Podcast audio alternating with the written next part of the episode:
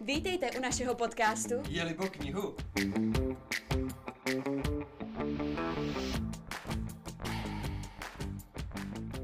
Vítáme vás u dnešního podcastu. Dnes jsem tady já, Romča, a se mnou je tu. Kristýna. Dnes tu máme takovou krásnou atmosféru. Za okny padá sníh a my máme připravené téma, které je blízké našemu srdci. Já popravdě, když jsem přemýšlela, jak bychom mohli to naše dnešní téma nějakým způsobem uchopit, tak jsem si okamžitě vzpomněla na jednu finskou spisovatelku, která se jmenuje Mia Kankimaki. Je to autorka literatury faktu a v jejich knihách se většinou mísí žánry, jako je cestopis, monografie, biografie a historie žen. A této autorce v roce 2020 vyšel v češtině román, který se jmenuje Ženy, které mi nedají spát. Taková hlavní myšlenka této knihy je, že jí autorka psala v době, kdy se nacházela v nějaké tíživé životní situaci a po nocích ve svých snech bloudila za ženami, které pro ní byly nějakým způsobem inspirativní, které ač uh, kolikrát jsou zapomenuté, tak uh, nějakým způsobem svými myšlenkami měnili svět, uh, byly průkopnice v mnoha ohledech a Mia tyto ženy ve své knize nazývá jako noční ženy. Já si s dovolením tuto přezdívku vypůjčím a řeknu, že se dnes budeme bavit o našich nočních ženách. Ano, to je krásné, Týni. A teď bychom si asi měli říct, kdo ty naše noční ženy vlastně jsou. Myslím, že pro nás Tinkou to nebyl vůbec těžký výběr, protože si v těchto věcech velice rozumíme a obě dvě velmi oceňujeme díla Sylvie Platové, Virginie Woolfové a Dony Tartové. Rozhodli jsme se, že jako první vám představíme Virginii Woolfovou. Virginie Woolfová se tedy narodila v 19. století a narodila se do celkem zámožné a velmi vzdělané rodiny. Ač neměla vůbec lehký život, za život jí potkalo poměrně hodně úmrtí v rodině, hodně tragédií, tak ten její autorský život byl opravdu plodný. Byla... Možná hlavně díky tomu. ano, zejména díky tomu. A ona určitě v těch svých dílech samozřejmě čerpala z, té, z toho svého tragického života. Mezi její nějaké osobní tragédie můžeme udat převážně smrt matky, sexuální zneužívání od jejich bratrů a nakonec i smrt otce a její vlastní sebevraždu. Teď však trošku k jejímu psaní. Uh, Virginia Woolfová byla velice specifická žena, která se nebála v literatuře experimentovat. Tak myslím si, že pokud někdo zná Virginie Woolfovou, tak většinou to je ve spojitosti s knihami, jako je například kniha k majáku nebo paní Delavejová. Ale my bychom vám dnes rádi představili i její odborné eseje, Vlastní pokoj a tři gviné. Ano, myslím si, že Virginie uh, dala strašně moc světovému feminismu, jelikož v jejich dílech se objevovaly myšlenky, které do té doby vůbec nebyly sdělovány. Přesně tak, ona dost odtabuizovávala toto téma. Už vlastně hlavní myšlenka toho vlastního pokoje, která je v podstatě jenom dejte ženě propisku, dejte jí pokoj, kde ji nikdo nebude rušit a ona možná svými myšlenkami změní svět. Je to hodně průkopnické, je to hodně nadčasové. Ano, a možná by vás mohlo vyděsit takovéto nazvání odborné eseje, ale já bych řekla, že u Virginie Woolfové jsou někdy ty odborné eseje daleko přístupnější než ty její romány. Já si to popravdě myslím taky. Já třeba romány Virginie miluju. Ale zatím ze svého okolí jsem se většinou setkávala spíše s negativní odezvou na, tyto, eh, na tu její tvorbu. Ale uh, kolikrát se mi stalo, že lidi, kteří nebyli schopni přečíst její romány, tak uh, její odborné knihy přečetli raz, dva, protože ty jsou fakt psaný podle mě, aby je pochopil každý. Jsou psaný pro širokou veřejnost a jsou spíš takové publicistické. Hmm, ano, ona má Virginie totiž takový specifický styl psaní. Já jsem ho tedy osobně vždycky oceňovala ale pro každého to nemusí být jeho šálek kávy, dejme tomu. Popsala bych ho jako takový snový, intenzivní, obrazotvorný, ale nesoustředí se příliš na zápletku, ale jde tam hlavně o ty emoce, o tu atmosféru. Takže asi záleží na tom, jaký typ čtenáře jste a co od své knížky očekáváte. Přesně tak, já jsem třeba hodně emotivně založený člověk, já dám hodně na emoce, na pocity a proto Virginie je jedna z mých oblíbených spisovatelek. Ale pokud někdo jde spíše po příběhu, po ději, tak rozumím tomu, že po díle Virginie Woolfový málo kdy sáhne. Ale já si toho na ní právě cením, tohoto subjektivnějšího zaměření. A je to přesně to, co vyhledávám. Já to mám úplně stejně jako ty, Týnko, protože si myslím, že málo který spisovatel umí ovládat slova tak jako Virginie a dokáže jim tolik říct. Hlavně málo který spisovatel se dokáže podle mě takto vcítit do každé své postavy. To není jenom o těch hlavních, ale ona se dokáže vcítit do každého člověka, který projde na chodníku v tom příběhu. A dokáže nám nějakým způsobem podat to, co on právě cítí, to, jak on přemýšlí a ne pouze povrchně, ale jde opravdu do hloubky v tom popisování vnitřního světa. V tomhle s tebou naprosto souhlasím, ta je empatie určitě neskutečná. A já bych ještě řekla, že ona neukazuje jenom ty postavy, že se do nich vciťuje, ale ona ukazuje v každé postavě i malý kousek sebe. A já si toho hrozně vážím, protože ona byla strašně zajímavý člověk a můžeme v těch jejich dílech vidět takovou tu její intenzitu, ten její smutek, možná někdy až... Skepsy. ano, skepsy, tragičnost, ale pořád je v tom krása. I přes tu tragičnost, ona v tragičnosti je často krása. Přesně tak. Já bych to řekla tak, že Virginie Woolfová dokáže v každém hnusu najít kousek krásy. Ano. Já bych jenom takhle k Virginii řekla, prosím, nenechte se odradit tím, že někdy Virginie není úplně lehká na čtení. Myslím si, že jestli se tím prokoušete, tak rozhodně nebudete litovat a Virginie za to stojí. A já nemůžu nic jiného, než souhlasit. tak a teď už se přesuneme k druhé naší noční ženě, eh, která se jmenuje Sylvie Platt. Sylvie se narodila roku 1932 a už když byla malá, tak jí v jejím životě potkala jedna důležitá, sice tragická, ale velmi důležitá situace, která jí ovlivňovala celý její život. Byla to smrt jejího otce, se kterou se nikdy nedokázala vyrovnat. Údajně po jeho smrti i prohlásila, že už nikdy nepromluví s Bohem, uzavřela se do sebe a jedinou útěchou pro ní byly zápisky do deníku. Byla velmi talentovaná, svou první báseň publikovala už v osmi letech. Tady bych ještě dodala k té Virginii, že uh, jak stejně jako Sylvia, tak Virginie si celý život psala deníky, takže v tom už je máme tak trošku spojené. A dokonce Virginie ještě vydávala od svých 9 do 13 let se svými sourozenci noviny.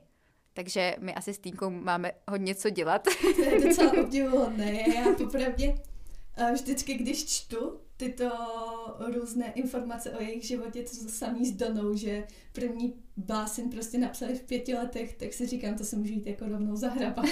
ano, někdy se cítíme trošku málo cené, ale samozřejmě naš, naše nejlepší tvůrčí období určitě ještě přijde. No, doufejme. Nám se palce.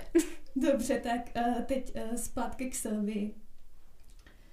Uh, v jejím životě byly určité důležité situace, které uh, ji velmi formovaly a které se uh, obtiskly i v jejím románu Pod skleněným zvonem. A jednou z nich je například uh, stipendium a studium na dívčí škole Smith College v Northamptonu. A dále měsíční stáž v New Yorku v modním časopise Mademoiselle, kde se poprvé objevily její sklony k depresi a k úzkostem.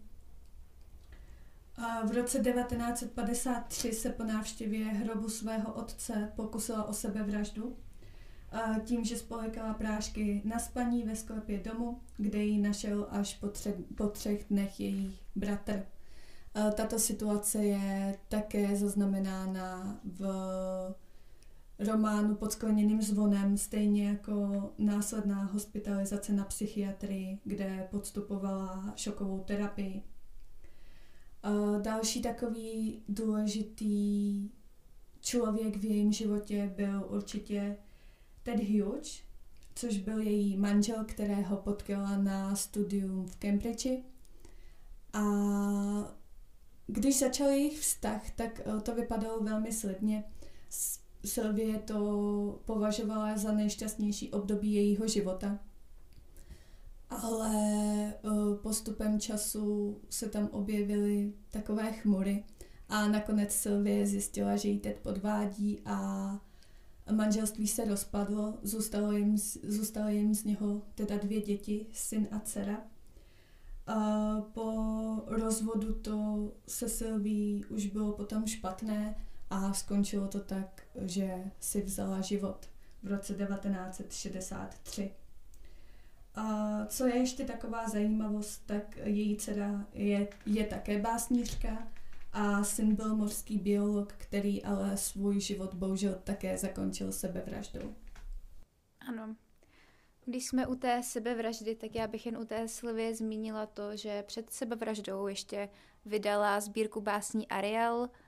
Jsou to básně, které napsala těsně předtím, než skončila svůj život a já musím říct, že jsem z té sbírky cítila tu úzkost, tu depresi docela těžce. Je to přesně tak, já když jsem to třeba četla, a teď si vybavuju jednu báseň, nevybavuju si uh, název, to se omlouvám, ale uh, šlo tam o to, že ona leží v té nemocnici po pokusu o sebevraždu a někdo jí tam přinesl květiny a pro ní je strašně těžký jako přijmout ten fakt, že někoho na světě má, že by jí měl jako někdo rád a ještě jí to jako dokazuje tím, že jí tam nosí ty květiny. A tam byla hodně podobná situace, taková paralela právě v románu Pod skleněným zvonem, kdy do psychiatrické léčebny její matka přinesla květiny a Sylvie, Sylvie na to řekla, ať si je nechá na její pohřeb.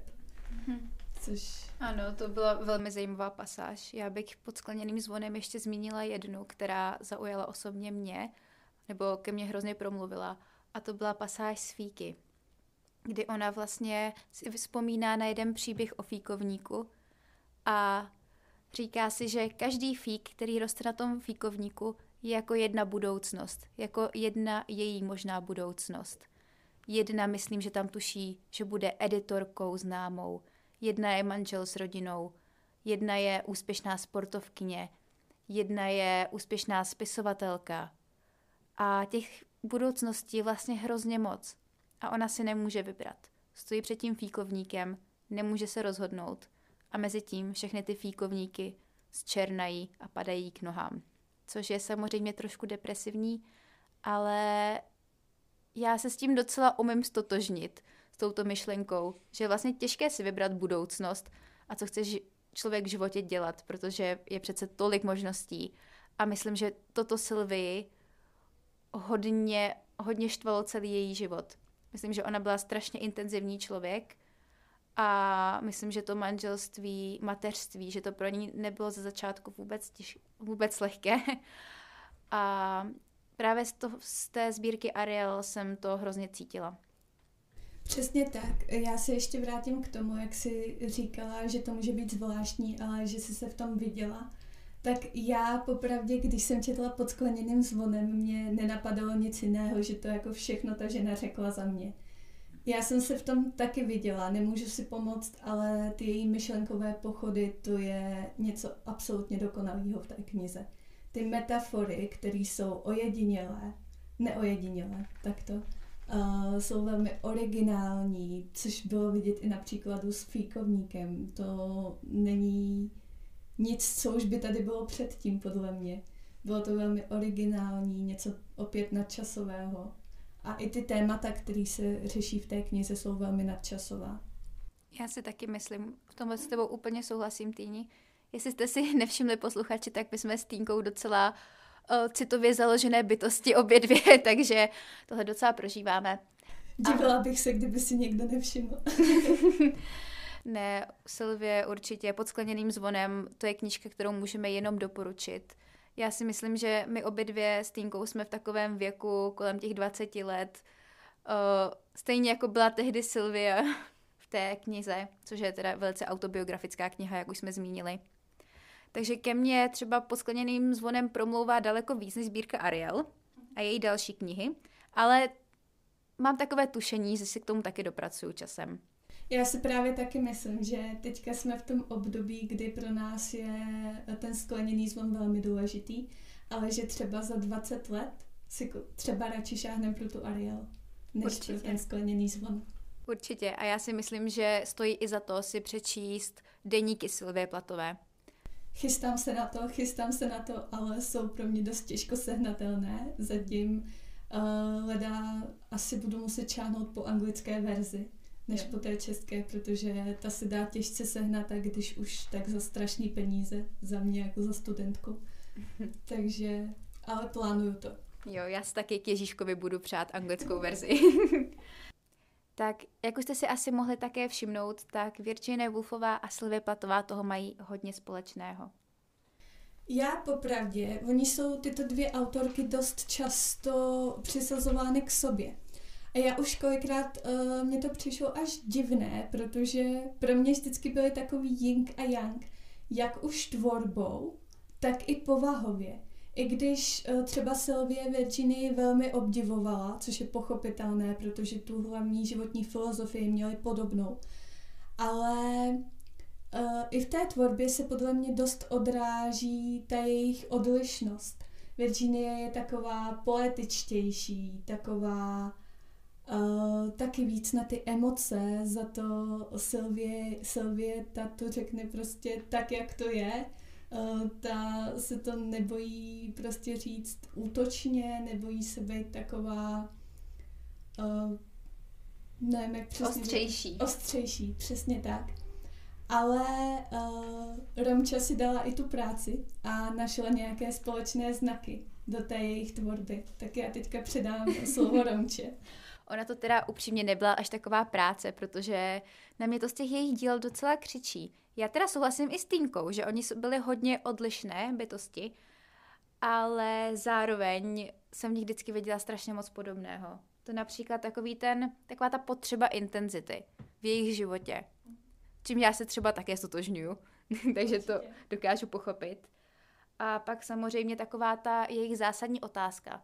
Co dělat s životem? Co si vybrat, proč tu jsem a také vědomí toho, že obě dvě byly samozřejmě hodně vzdělané, hodně chytré a že by byly daleko šťastnější, kdyby tolik nepřemýšleli. Oni obě dvě trpěli depresemi, úzkostmi, což teda ovlivnilo jak jejich život, tak jejich tvorbu a takový ten zásadní znak, který asi nesmíme vynechat, ačkoliv je to smutné, tak to je samozřejmě to, že obě dvě spáchaly sebevraždu. Mně přijde, že to jsou vždycky takové ty citlivější autorky či autoři, umělci celkově, které, kteří to nezvládnou a kteří to takhle skoncují. Každopádně můžeme být vděční, že po nich aspoň zůstala taková skvělá díla a odkaz do budoucna. Přesně tak. Tak, eh, řekla si to krásně a já bych se teďka už ráda přesunula za naší třetí noční ženou, která stále žije. Je to americká spisovatelka Donna Tartt, kterou jsme si vybrali asi hlavně proto, že obě velmi obdivujeme její dílo, ale také proto, abychom jí trošku přiblížili českému čtenáři, protože nám přijde, že obzvlášť tady v Česku je Donna Tartt dost nedoceněná, tak bychom vám ji rádi představili. Tak uh, Donna je americká autorka, uh, která napsala tři knihy. Zajímavostí je, že se narodila v roce 1963. Je jí přes 50 let, ale knihy má pouze tři, protože jednu knihu píše okolo deseti let. Což ano, je, je docela s, s Donou je to dlouhé čekání, každopádně to čekání stojí za to. Přesně tak. Uh, napsala teda uh, tajnou historii, která vyšla 1993, ale v češtině vyšla nedávno, dva roky zpátky možná. Ano, myslím, že jeden, dva roky. Uh-huh. Uh, dal, mezi další knihy patří Malý kamarád a Stehlík, uh, za, který, za kterého získala v roce 2014 Pulitzerovu cenu. A v roce 2019 byl filmově zpracovaný. To jsem ani nevěděla. Neznáš filmový zpracování? Neznám, neznáš filmové zpracování. Tak Já teďka... ho mám rozkoukaný. Teď si mě úplně zaskočila. Tak já si Stranger Things. Jo, viděla. Uh, tak uh, Finn. Jo, jo, jo. Tak ten tam hraje. Nehraje hlavní roli, ale hraje kamaráda. Borise. To si určitě, teďka jsi mě navnadila teda na film. jo, je to fajn. A já teda, když jsme ještě u toho stehlíka, tak uh, rychle řeknu, že uh, Tart, ona zastává takovou myšlenku, že je lepší znát jednu knihu uh, dobře, já budu parafrázovat, není to přesně takhle, ale že je lepší znát jednu knihu dobře, než uh, 100, knih, 100 knih povrchně. A právě ona se netají tím, že převážně čte všechny uh, autory oblíbené jenom dokola a že uh, nemá prostě tisíce přečtených knih. A mezi jejího oblíbeného autora patří Charles Dickens a myslím si, že v tom Stehlíkovi je to dost znát, protože ty znaky tam jsou takové. Je to o malém klukovi, který přišel o matku a teďka se ho tak všichni jako přehazují. Má ten těžký život, eh, jeho otec se o něho nestará, takže je tam takový ten eh, těžký osud a to si myslím, že je uh, velmi společné právě s romány od uh, Charlesa Dickensna. Ale teď už stehlíka dáváme stranou a přesouváme se k tajné historii. Ano, a já bych jenom chtěla ještě říct, že úplně souhlasím s tím výrokem Donny Tart, protože já taky věřím, že nezáleží na tom, kolik knih přečtete, jestli máte pár knížek nebo třeba i jen jednu, která k vám promlouvá a kterou fakt milujete, a znáte každou stránku, tak to je pro vás prostě výhra a nemusíme všichni číst tisíc knížek jen proto, aby jsme si mohli říkat čtenáři. Přesně tak. Dobře. Tak té naší tajné historii, na kterou vás chceme tak trošku navnadit. Uh, možná jste ji mohli zaregistrovat, pokud znáte něco o takovém hnutí subkultuře. a, subkultuře uh, Dark Academy.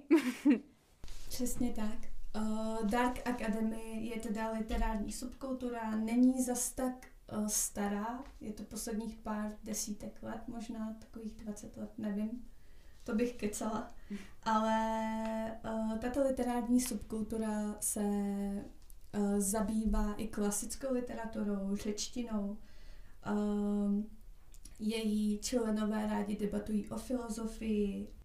Jo, je to taková hodně Uh, myslím, že smíšená subkultura, protože samozřejmě jsou tam nějaké ty myšlenky důležité, nějaká zásadní díla té subkultury, ale zároveň, pokud se otevřete třeba Pinterest nebo Tumblr nebo něco takového, Přesně. tak tam uvidíte třeba hlavně outfity a, a krásné viktoriánské budovy či mm-hmm. nějaké staré univerzity.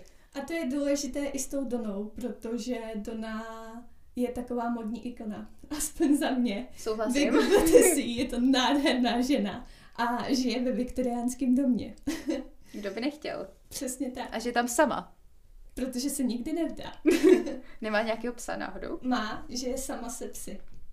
A tady ještě mám, že uh, součas, současně žije mezi Virginií a New Yorkem se psy. Řekla, že se nikdy nevdá. A sociální sítě taky nemá, protože svojí kamarádce slíbila, že se je nikdy nezaloží. No, Zajímavá tak žena. Dona zřejmě bude držet slovo. ne, určitě. Dona Tart, kdo ji nezná, tak přečtěte si od ní cokoliv jde, podívejte se na stehlíka a vygooglete si její fotky, protože to opravdu stojí za to. Přesně tak. A už možná něco té tajné historii vám konečně prozradíme. Mohli bychom. Tak uh, tajná historie je kniha, která se odehrává uh, na internátní škole, což je důležitý znak právě té Dark Academy. Uh, odehrává se v úzké uh, skulince studentů klasické řečtiny. Je tam velmi i za mě výrazná postava právě jejich profesora, který si velmi náročně vybírá své studenty, ale když už někomu dovolí vstoupit do toho jejich úzkého kruhu, tak už ho fakt bere jako rodinu. Aspoň já jsem to tak vnímala. Ano, mně přišlo taky velice zajímavé na tom, že zbytek uh, té univerzity a zbytek spolužáků je trošku bere jako sektu. K čemu se tak. taky dostaneme, protože tam nějaké znaky sekty asi taky jsou. Určitě ano. Já bych do, doporučila určitě tajnou historii tomu, kdo má rád řeč, uh, řecké báje, řecké pověsti, kdo má rád antiku.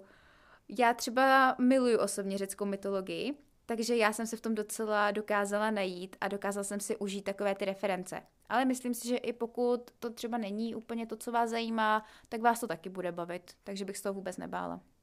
Já třeba, abych řekla, já ne, že bych se o to za- nezajímala, ale tolik o tom nevím. A i tak mě to bavilo. takže, takže tak, ale co je hodně specifické pro knihu Tajná historie, že se v podstatě v první větě dozvíte konec. Mm-hmm. Vy už se v první větě dozvíte, dozvíte, o co v, knihe, v knize jde a jak kniha dopadne a jenom v podstatě čekáte, proč to dopadlo tak, jak to dopadlo. Ano, a možná bychom vám mohli říct i o jakou věc jde, kterou se tam dozvíte, protože to není úplně spoiler, když je to v první větě samozřejmě, a to je, že se tam odehraje nějaká vražda. Konkrétně vražda jednoho ze studentů. Ano, a vy vlastně celou dobu čtete a čekáte, kdo teda koho zabil, mm-hmm. kdo je to ten, kdo umře. A bylo to hodně zajímavé čtení.